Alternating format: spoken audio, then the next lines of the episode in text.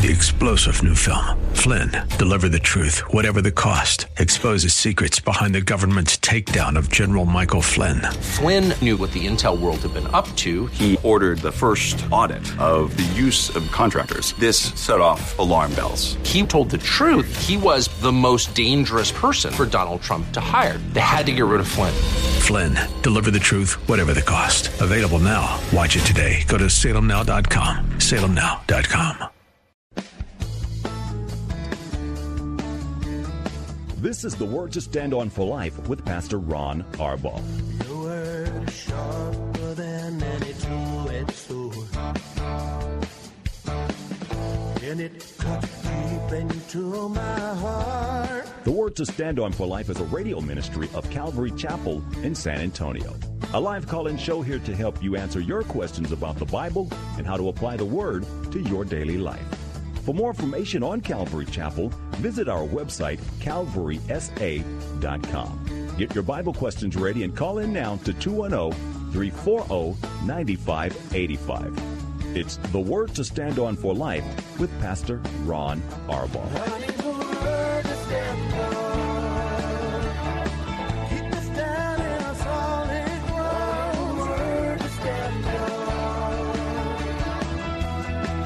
Welcome to the show. It's the Wednesday edition of the Word to Stand On for Life. I'm Pastor Ron Arbaugh from Calvary Chapel in San Antonio, Texas.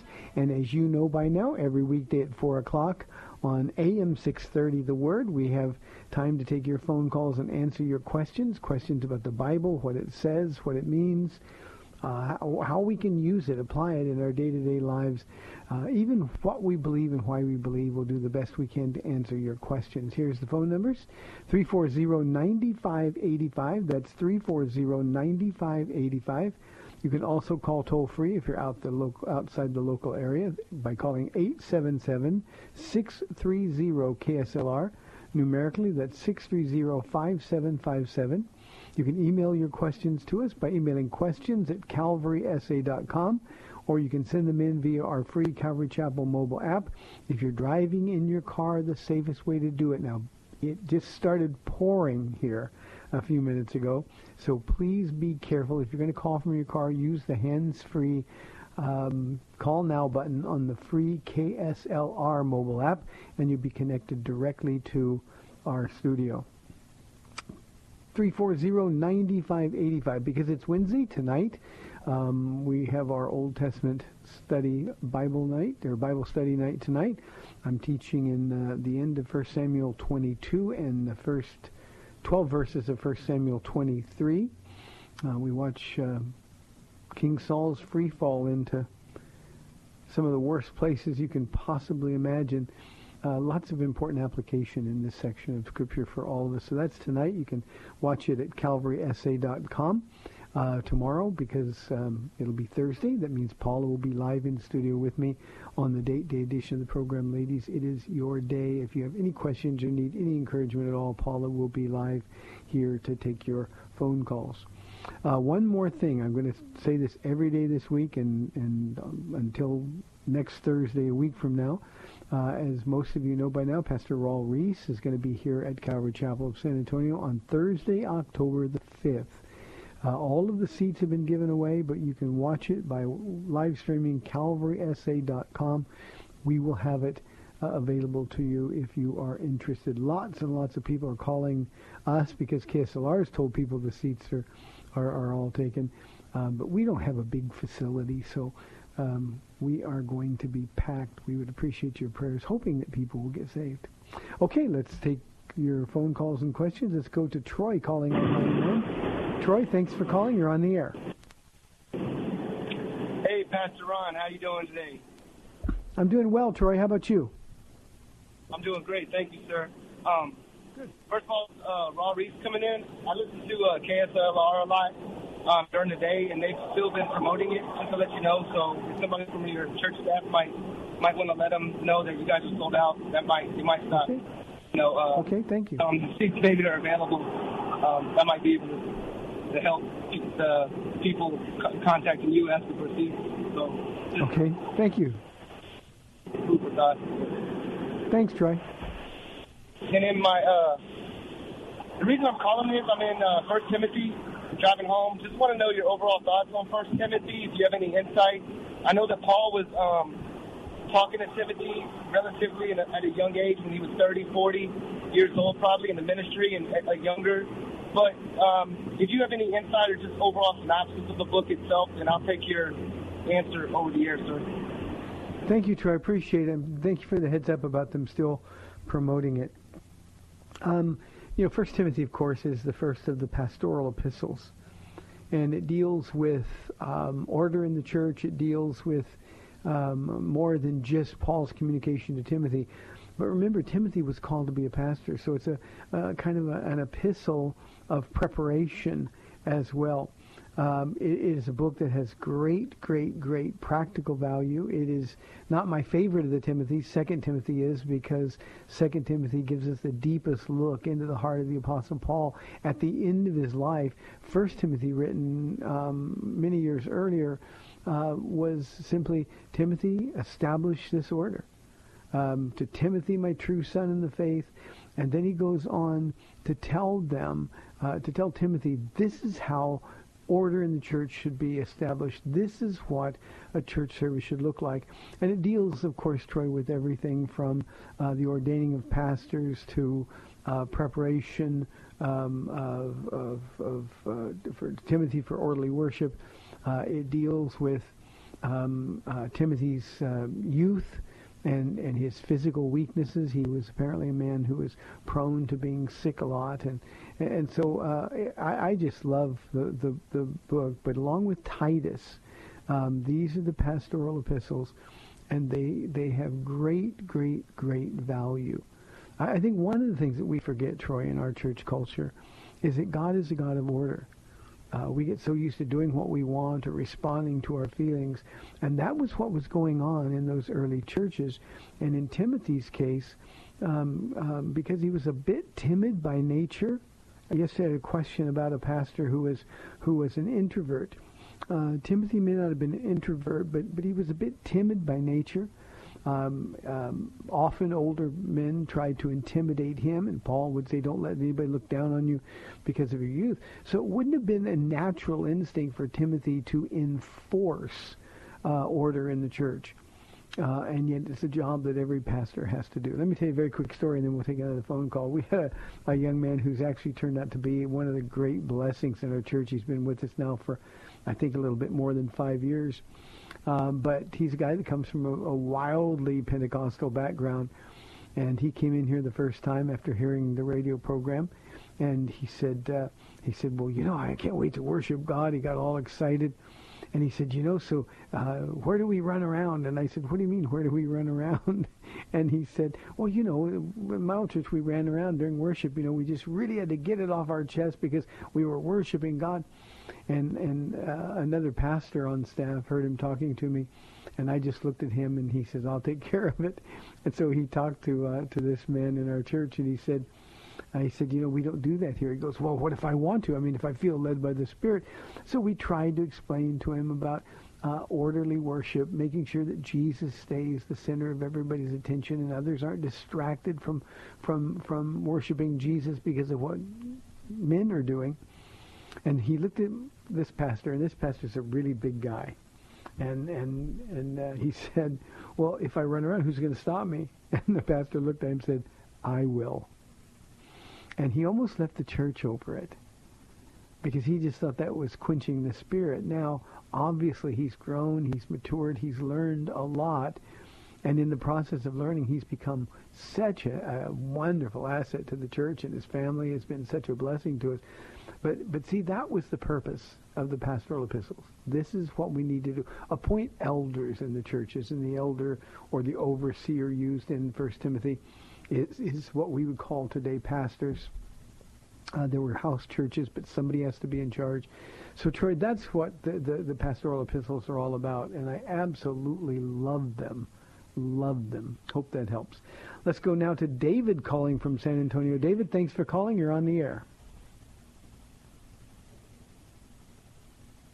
Did we lose David? Evidently we lost David. David, if you're still on the air, please, uh, or in the car, you're, you're welcome to call back. Um, I, I've just been told because of Troy's uh, reminder that the ad will be off tonight.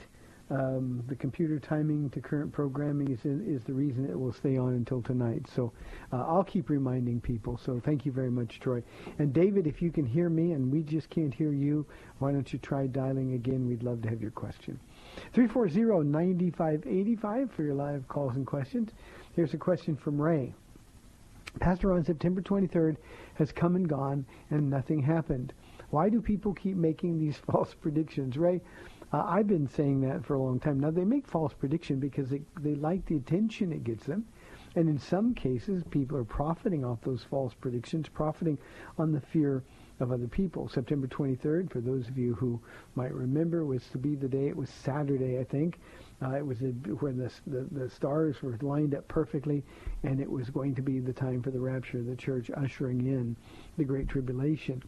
But but when people called me and asked the questions, and we had several calls, um, I tried to convince him. Nobody knows the hour of the day. Don't listen to this nonsense. Don't waste your time. So Ray, the better question is this: Why does anyone listen to these guys? You know, people like this, false teachers and heretics, they only have an audience if there's somebody listening. Why would we even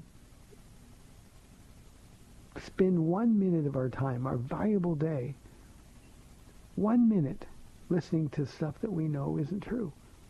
You know, all of these guys, they come, they go, they make a little money, they sell a few books, they make some headlines, and then they're gone, and the damage that's done is left behind. People trying to pick up the pieces of their lives. If they fall into the trap of believing and they fall into fear, they set themselves up for attacks from the enemy. It's just a horrible, horrible, horrible situation. And Ray, it's never stopped and it's never going to stop. No matter how many times I tell people don't listen, they're intrigued. And we spend way too much time surfing the internet uh, instead of spending time in our Bibles. If we'd spend that time productively in our Bibles, we would know precisely that these things can't be true. So why do people listen? That's the more intriguing question from my perspective. You are right. September 23rd has come and gone. Uh, okay, we've got David now back on the air. He said he must have hit, the mute. David, you're on the air. Hi, Pastor Ron. Uh, Hi, David. You and love you, all of y'all up, Thank- up there. Hey, had a uh, something that really bothered me this past week. In fact, I had to walk around my building a couple of times with a young man and just pray with him and let him cry on my shoulder. You know how I get about this stuff. So, uh, anyway, he's Jewish. He's married to a born again Christian, and over the years, I begged him to just. I said, just give it a shot. Read John. He actually goes to a church with his wife every once in a while. Here's here's the tough part. He asked a very sensible question at work, and two of the people who are the most I don't want to say they're most outspoken, but it's kind of obvious that because they've said it in front of a, lot of people that they're Christian uh, and that they're saved. Uh, jumped his stuff for even asking the questions that he needed. And all he was doing was asking for, you know, leadership to help it. And I, it, I was ashamed, you know, that uh, some Christians would would treat somebody like that, and then uh, just when he went back to him, when I told him he needed to do that, uh, they just made it a little bit worse and said, "Oh well, you know, you just have to figure it out on your own." And it was just I can't go into specifics because it would Yeah. anybody that was listening may or may not know. But uh, it, it's just kind of crummy, and, and I just want to encourage everybody out there who's who's saved, maybe to you know we got to watch our tongues and watch how we treat people, especially those who are unsaved because I mean it, it it broke him, and I, and I know if I weren't saved, there's no way I'd want anything to do with anything like that.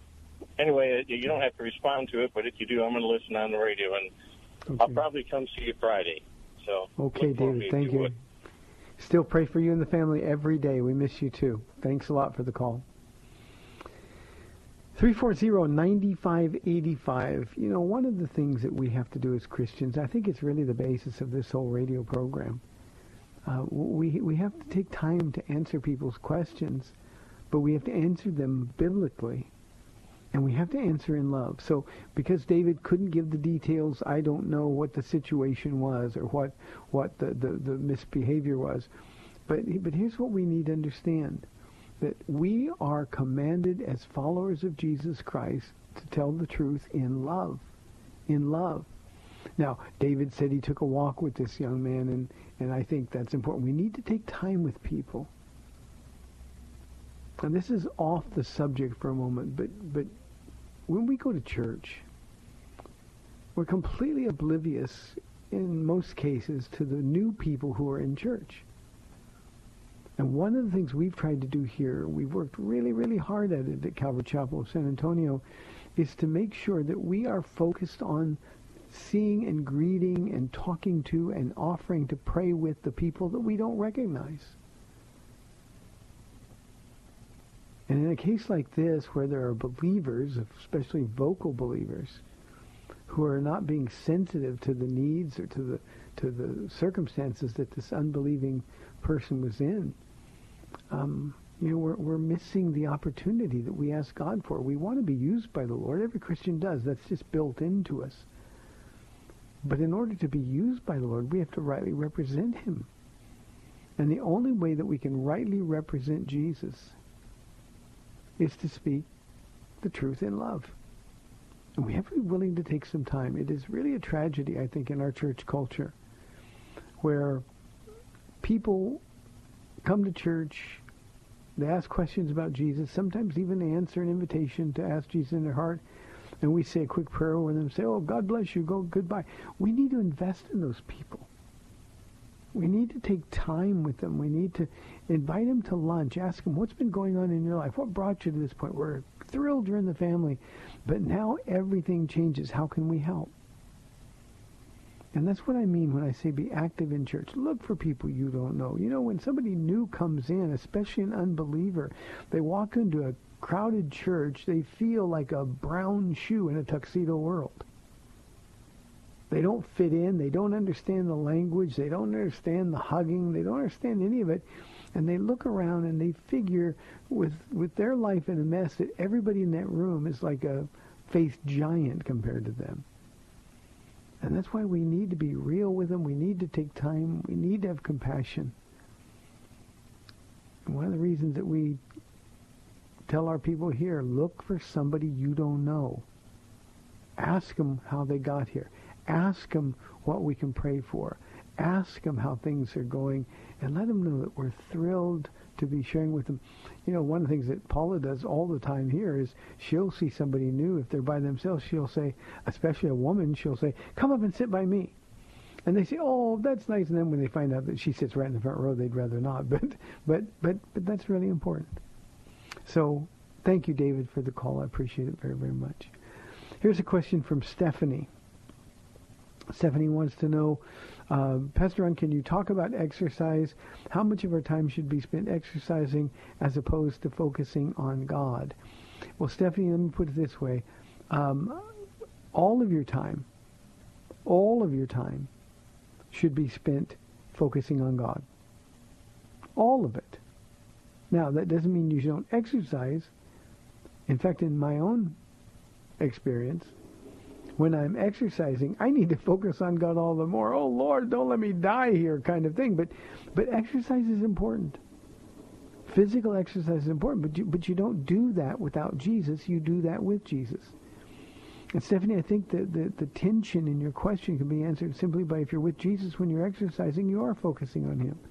If you're with Jesus when you're in your Bible study, you're focusing on him. If you're with Jesus when you're looking into people's eyes and hearts and and wanting to know if they're saved, you're focusing on him.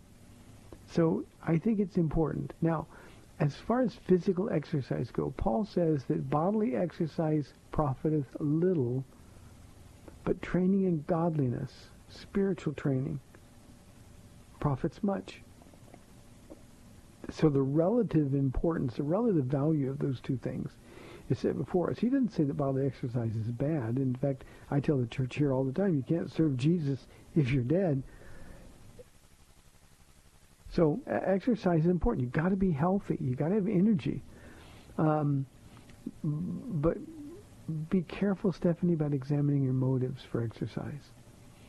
If you're exercising to look good, if you're exercising because of ego, if you get carried away with exercise, then it, like anything else that's good, can become destructive. If it's focused, taking your time focusing on the Lord away from you, then maybe a little more balance is in order. But but exercise matters a bunch. I talk about it a lot when I'm talking to uh, the people here at Calvary Chapel. Um, but if you exercise with Jesus, you won't have difficulty understanding how to sort of balance out that time. Stephanie, stay healthy because you got to serve God. When you exercise, Jesus is right there. And anything else that you do, you're focusing on God. Just make sure that you're not compartmentalizing parts of your life. Uh, I, I think we wouldn't have any problems with questions like this. And Stephanie, I don't know you, so this isn't directed to you personally, but uh, we spend way, way, way too much time texting people or talking on the phone. We spend way too much time on Facebook and other social media platforms. We spend way too much time, especially we men. Now, I do not, so I don't want to mislead anybody, but we spend way too much time video games and doing other things. Time that we could be spending studying the Bible. Again, there's no problem having fun, but everything has to be in balance and everything has to have priority status in your life. So studying the Bible has to be priority one. Uh, playing video games, priority a thousand, if you know what I mean. Exercise is in that same category. But but but being healthy matters. Being a good witness matters. And I think sometimes we who are Christians who let our bodies get out of control, I think we'd have a really hard time explaining to somebody uh, that self-control is a fruit of the Spirit. So exercise helps. Exercise is important. You have to be healthy. But it just can't be consuming. So I, I hope that answers your question. I am a, an exerciser. Paul and I are at the gym um, all the time. And um, uh, again, in my own case, I have to be with Jesus there. Paula at our gym is known as the, the Bible lady because she's always reading her Bible when she's on the, the machines and things like that. So Stephanie, I hope that helps. Thank you very, very much. Uh, we've got Tanya at San Leandro. Good to hear from you again, Tanya. How are you doing? Hey, how are you, Pastor Ron? I'm doing really, really well. So I wanted to ask a question. Um, I'm getting ready to start a new Bible study at uh, one of the uh, verse by verse teach we'll be studying the minor prophets. Um, and so the first one that's up is Amos. And I went online, and I know that it's not always possible to, to cover all of the old, um, all the books of the Old Testament. I know Amos is one that, that wasn't online. So I wanted to see to get some historical context because that's one thing I'm really a little bit confused on is always what's happening during this time and what specific things can you tell me about Amos that would be beneficial prior to tackling uh, the uh, the the chapter and also um, the book, and also um, I'll take the answer off air, but just anything that you feel uh, would be of importance to know. I mean, was he an average layperson, or just just some historical context? And I really would appreciate it. I can do that, Tanya. Thank you very, very much. You know what I'm going to do? I'm going to hold this question till over the break because uh, we don't have enough time to deal with now. We're just a little bit over two minutes. And um, Tanya, let me say this: thank you, thank you, thank you for doing a Bible study uh, by actually studying the Bible. that means so much. Uh, you know, uh, let me let me get on one of my pet peeves for a minute, and then Tanya, you hold on till right after the break, and I'll answer your question with a little more depth. But one of my pet peeves lately is we are getting calls from people, uh, literally all over, uh, we're going to start a parenting study. We're going to start a, a, marriage Bible study. We're going to have a ladies Bible study or a men's Bible study. What books, Pastor Ron, would you suggest that we read and study together? And I get so frustrated because I want to say the Bible. A Bible study is not a, a study without the Bible. And we don't want to spend time with men and what they've written. What we want to do is study the Bible. Once we've studied the Bible, then we can, with discernment, read what men wrote. Remember, the Bible is supernatural, we, we've just lost that supernatural awe of God's Word. And, and God is working in your heart when you're reading the Bible. He's not working in your heart when you're reading a book written by somebody about the Bible. So again, I'm not anti-studying what other people wrote. Books have blessed me my whole life, and now that I'm visually impaired, I wish I could read more. But it's the Bible, the Bible, the Bible, and Tanya, you make me proud because uh, I, having come from this church, you, you no longer live here, but you understand the value and the importance of the Bible. So uh, I'll get to your question just on the other side of the break. Uh, quick note, remember tonight that 1 Samuel chapter 22, uh, the end of it, and chapter 23, the first 12 verses. Um, really important stuff as we now study David's uh, life as he goes through um, preparing to be Israel's king. 340-9585 for your live calls and questions. 340-9585. We will be back in two minutes.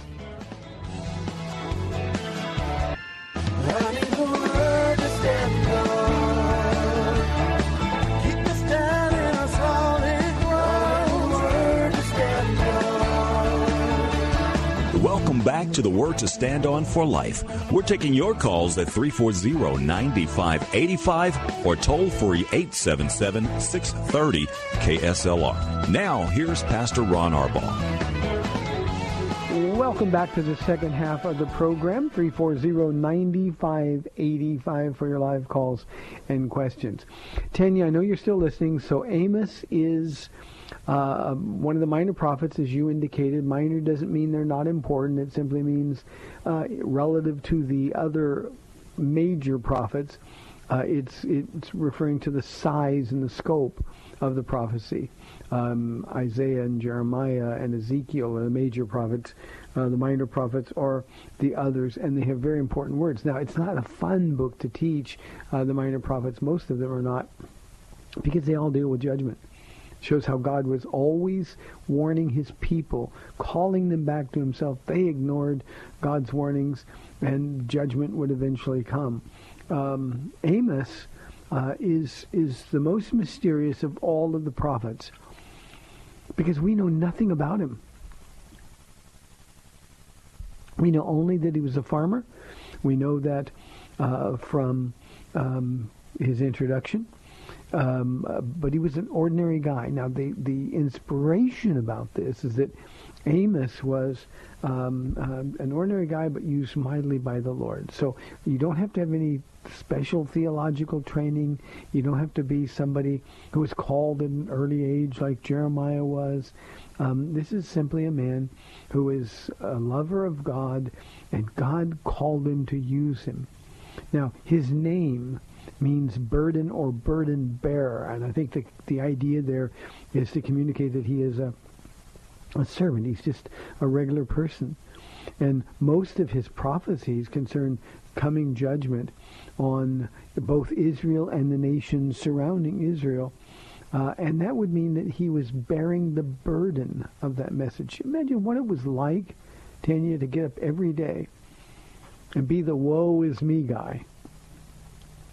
Now, we don't have any insight into his personality, but this was a man who really carried this burden all the time.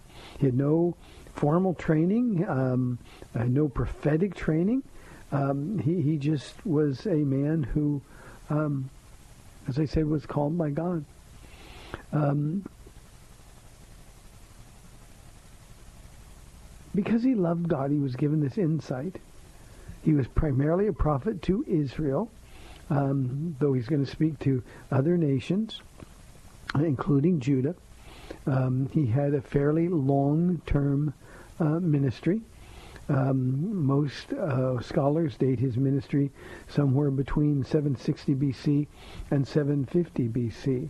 Now, he served as a prophet And, and he served at a time when the people of Israel, the people of God, had been divided into two nations for more than 150 years, Judah and Israel, Israel the northern kingdom. Uh, and, and Israel saw nothing but a succession of wicked kings. There were no good kings in the northern kingdom. And so that's why Amos was sent to him. Um, but it's a message of judgment. It's a message that just like today was largely ignored. But I think you're going to have some fun with it. It's it's really a, a, a book that I think that you can can uh, kind of sink your teeth in. Um, focus on the application for us rather than than just teaching the historical perspective, which is important. Never forget the context. But um, I think the Lord will share with your heart, Tanya, that that um, the same ignorance of God's warnings are being communicated to us today. So I hope that helps. Thank you very, very much for your question. 340-9585. Here's a question from Iris. She wants to know, is holding an amillennial position heresy? Uh, Iris, the answer is no. Heresy uh, always deals with the person, the character, the nature of Jesus Christ. Um, so, so amillennial position that's eschatological, um, it, it, can't be classified as heresy. Now, it's wrong. Uh, I can't tell you how wrong and how damaging it can be.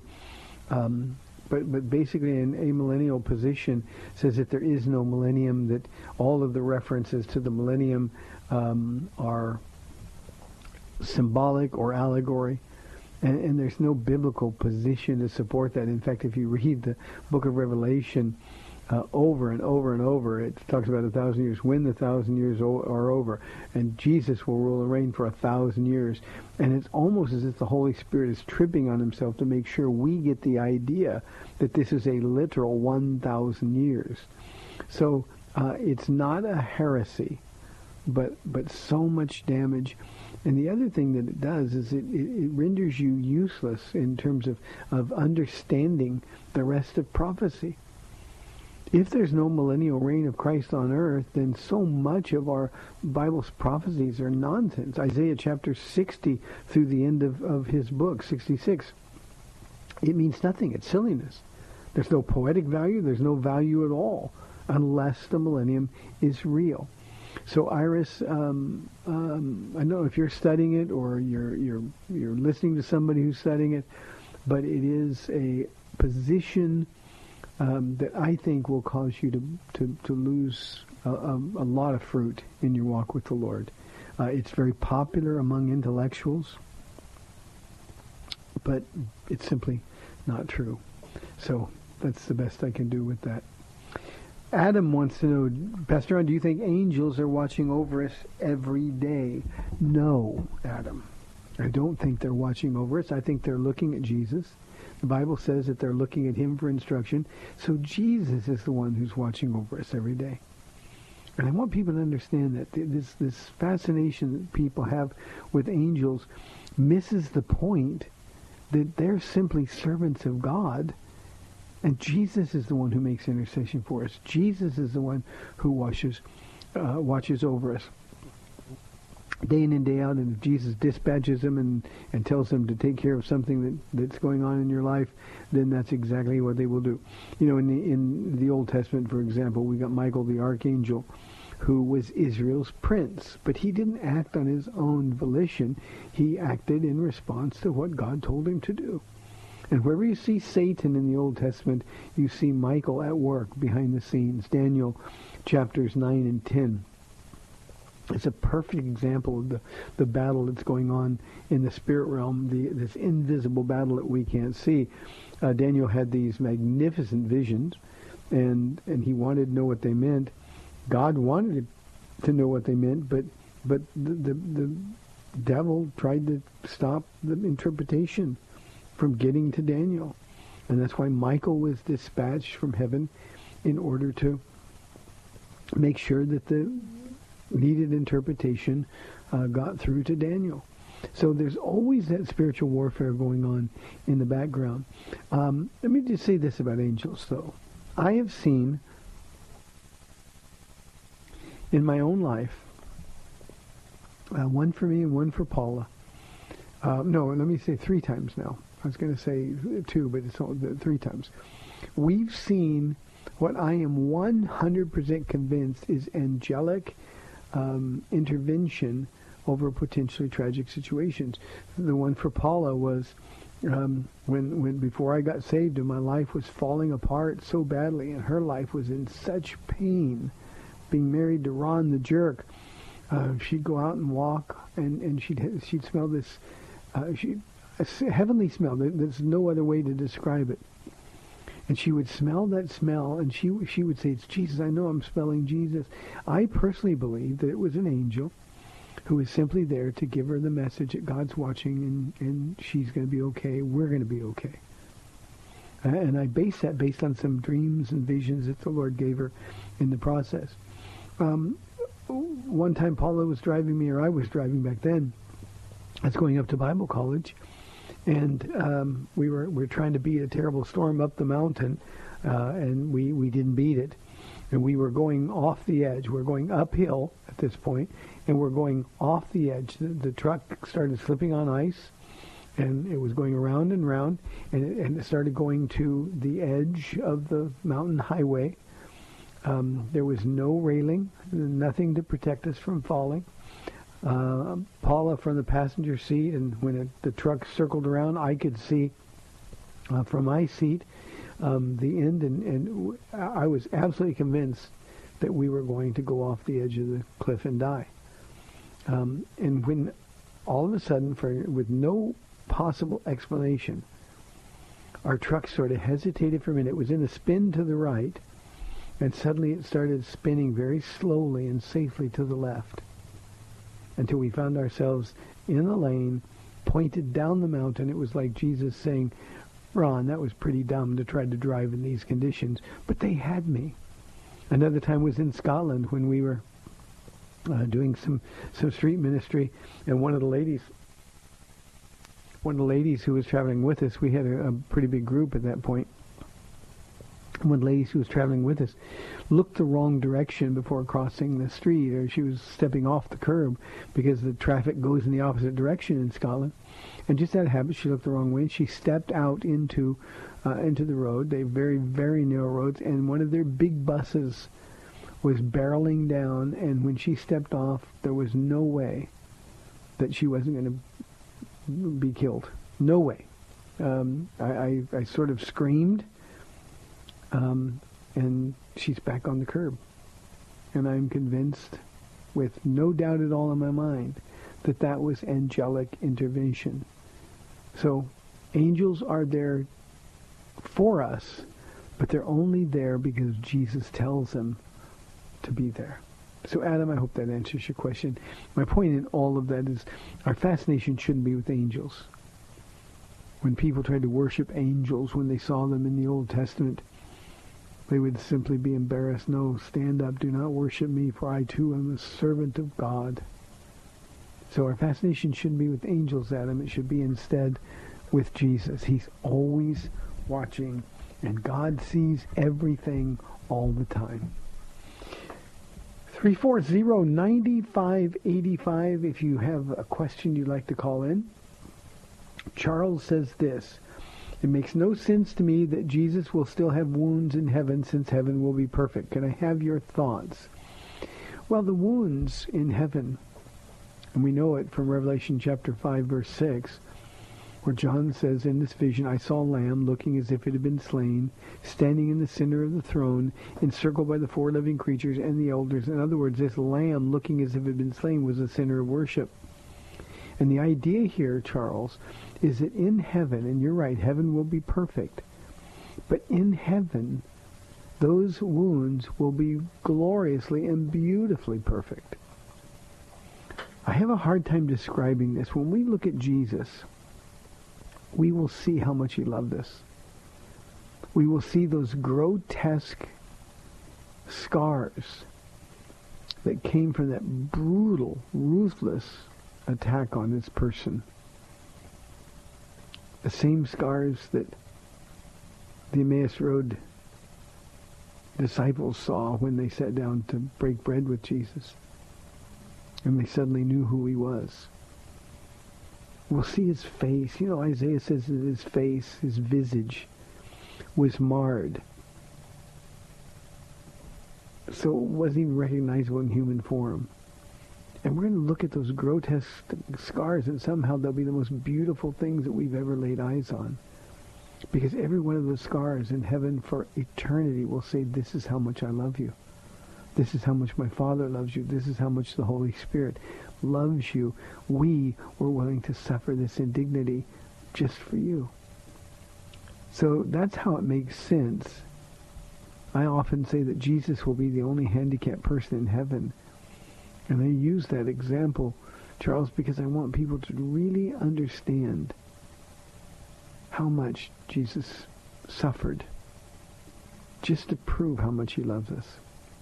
So I hope that makes a little more sense of it now. Here is a question from Daniel from our email inbox.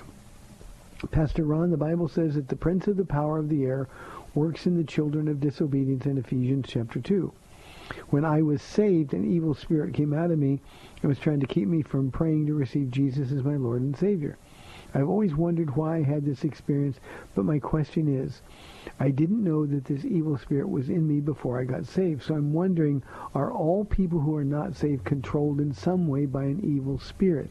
Daniel, the answer to your question is absolutely. Now, like you, we don't know it. We would argue that it's not the case. No, I'm free to make my own choices. But remember, Paul says in the book of Romans that we're slaves to sin or we're slaves to righteousness. But make no mistake, we're all slaves to something. So we're all controlled by the little g God of this world. That's Paul's point in the book of Ephesians. Now, in your case, you said an evil spirit came out of you. I'd be interested to find out what that looked like or what that felt like. But uh, but I think more than an evil spirit that was in you, it was sort of the oppression of these evil spirits to keep you from praying to receive Christ. I think that was sort of a last ditch stand. But remember, God had his sight set on you. You were chosen before time began, and, and the devil can't beat um, um, the Lord in any way, shape, or form. So that's probably why you had that experience. It was just to show you God's power. He who is in us is greater than he who is in the world. Um, and the fact that you didn't know that the evil spirit was in you is is simply the way that we know for sure that we were being controlled, not possessed by an evil spirit. And Daniel, I doubt you were possessed by an evil spirit. Let me give you an example from my own life. Uh, as much as I love the Bible now, um, when I first got saved, uh, the the first day that I was saved, I got this genuine leather King James version of the Bible with large print. And I loved it. It smelled so good. A friend bought it for me, had my name on it. Brother Ron Arbaugh, somebody put on there. And I loved it. So I know Christians read their Bible, so I started to read their Bible. And, and every time I'd open it, I would get almost nauseous um, uh, I know that there was a spirit at work keeping me from from really digging into the Word of God. Now, this fight, Daniel, went on in, in my life for about six months. And finally, one day, I closed my office door, picked up that Bible off my desk, and said, I don't care if I get sick. I want to read the Bible. And when I opened it when I began to read it, I sort of got it. Now, I don't mean to imply that there was something supernatural going on or or that, that I, I suddenly got really, really spiritual. It wasn't that at all. But I understood if the Bible said this, it meant that my life has to change in this way or that way. And and I remember that battle with those spirits, evil spirits, so clearly. I'm saved. I wasn't possessed by them, but believe me, knowing um, what I was called to do, believe me, they didn't want me to open that Bible because when I did, I got it. And when I really started opening that Bible, when I decided once and for all, Daniel, that that Bible was now going to govern my life, my life changed so dramatically, so quickly. but make no mistake, there was an evil spirit at work. So I think that's kind of the same thing that you're trying to describe. I'm, I'm, I'm pretty confident that you weren't possessed by an evil spirit. Now, there is one possibility, and I've seen it a lot with drug users. Um, drug users invite evil spirits in. Um, if we're not in control, the enemy's going to try to take control. So if you have a drug background, uh, it's possible that there was an evil spirit in you, and when you were getting ready to pray, God forced him out. It was like Jesus calling him out, casting him out of you, if that was the case. But if, but if that wasn't the case, if you weren't pursuing sorcery or witchcraft or, or into mind-altering drugs, things like that, probably it was just the oppression that you were experiencing, Daniel. Be interested to hear more. You might email me some details on it. Thank you very, very much.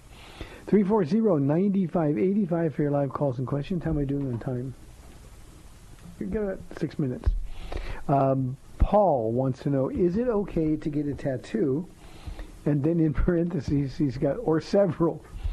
Um, Paul, I don't know how old you are. If you're an adult, yes, it's okay to get a tattoo. It's okay to get several tattoos. Uh, the Bible doesn't talk about tattoos. Again, Leviticus 19, I know, says don't tattoo, but that's a completely different context describing uh, a, a, a, ritual worship of demon spirits. So um, we are free, to, Paul, rather, to get tattoos. Uh, make sure that they honor the Lord as a Christian. We don't want to to get something on that's going to bring embarrassment or shame to the Lord. Um, but but yeah, it's okay if you feel fine with it. Um, if you're married, if your wife is okay with it, then go ahead and do it. Don't worry about it. Um, I w- will say this, and I want to be very clear. Paul, if you're living at home and you're a kid who's not yet on your own, then it's not okay to get a tattoo if your parents tell you it's not okay to get a tattoo. Submit to the authority of your parents if that's your situation. But if you're on your own, you're independent, you love Jesus, pray if Jesus, he'll check your heart, examine your motives, um, and you can get some tattoos that honor him. That's on you. So I hope that answers your question. We have a lot of people who are pretty heavily tatted here at our church. Um, I'll share this um, kind of good news report uh, with with you in the radio audience. We've talked, Paula and I have about our son Ronnie, who is really heavily tatted, um, and, and, and his tattoos. Uh, long before he got saved, were pretty gross tattoos. Uh, on his arm, he had this um, bare-breasted nearly naked woman. Uh, and it was a pretty large tattoo on his right arm. And of course, because he's now uh, working in the professional world, he had to cover that up all the time. Um, when we went to, to see him, uh, when actually he came to church at the beach when we were on vacation, we always hold a, our own church service on the beach. Uh, um, he he one of the the guys that there was a tattoo artist from our church who moved back to San Diego, and he and Ronnie started talking and um, unbeknownst to me or to Paula, um, Brandon was talking to him about I can cover those tattoos. And so Ronnie sent us a picture not too long ago, and, and that, that gross tattoo's been covered with a picture of Jesus. Now you can't get get rid of them, but that that really really bad tattoo was covered with a picture of Jesus and looks great, and it just an indication to to a mom and dad who love their son of what God is doing and how He's at work in their heart.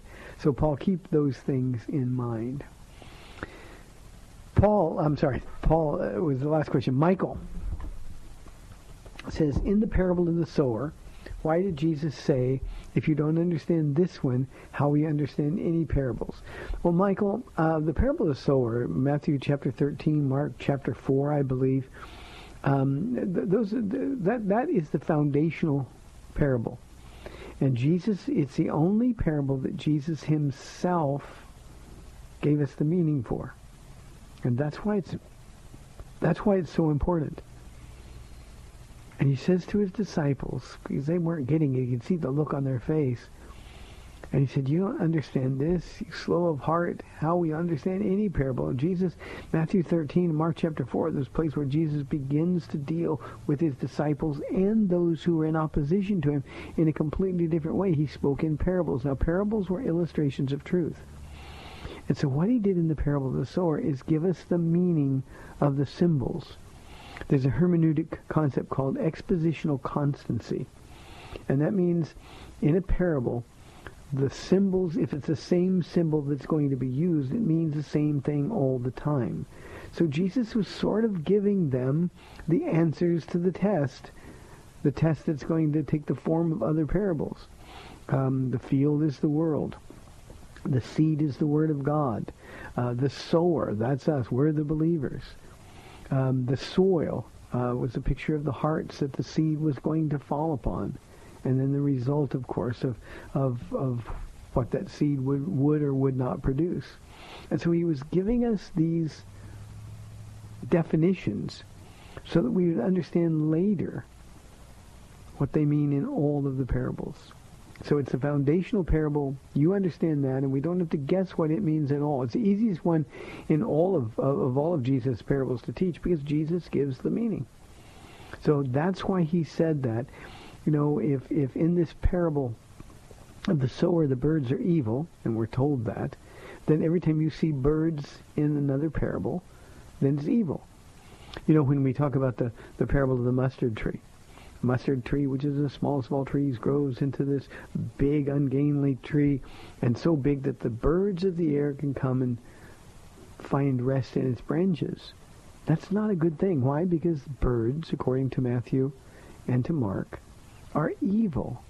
So when you see birds resting in the branches of the tree, it's not a good thing. So, Michael, I hope that answers your question. Boy, time went fast today. Thank you for your questions and your calls. You've been listening to the Word to Stand On for Life. Best news of all, Paula will be live in studio with me tomorrow. Ladies, it's your day, the date day edition of the program. You've been listening to the Word to Stand On for Life. I'm Pastor Ron Arbaugh. May the Lord bless you and keep you. Tell somebody that Jesus loves them. See you tomorrow. Bye-bye. Thanks for spending this time with Calvary Chapel's The Word to Stand On for Life with Pastor Ron Arbaugh. The Word to Stand On for Life is on every weekday afternoon at 4, and Pastor Ron invites you to find out more about Calvary Chapel at calvarysa.com. The Word to Stand On for Life was sponsored by Calvary Chapel of San Antonio.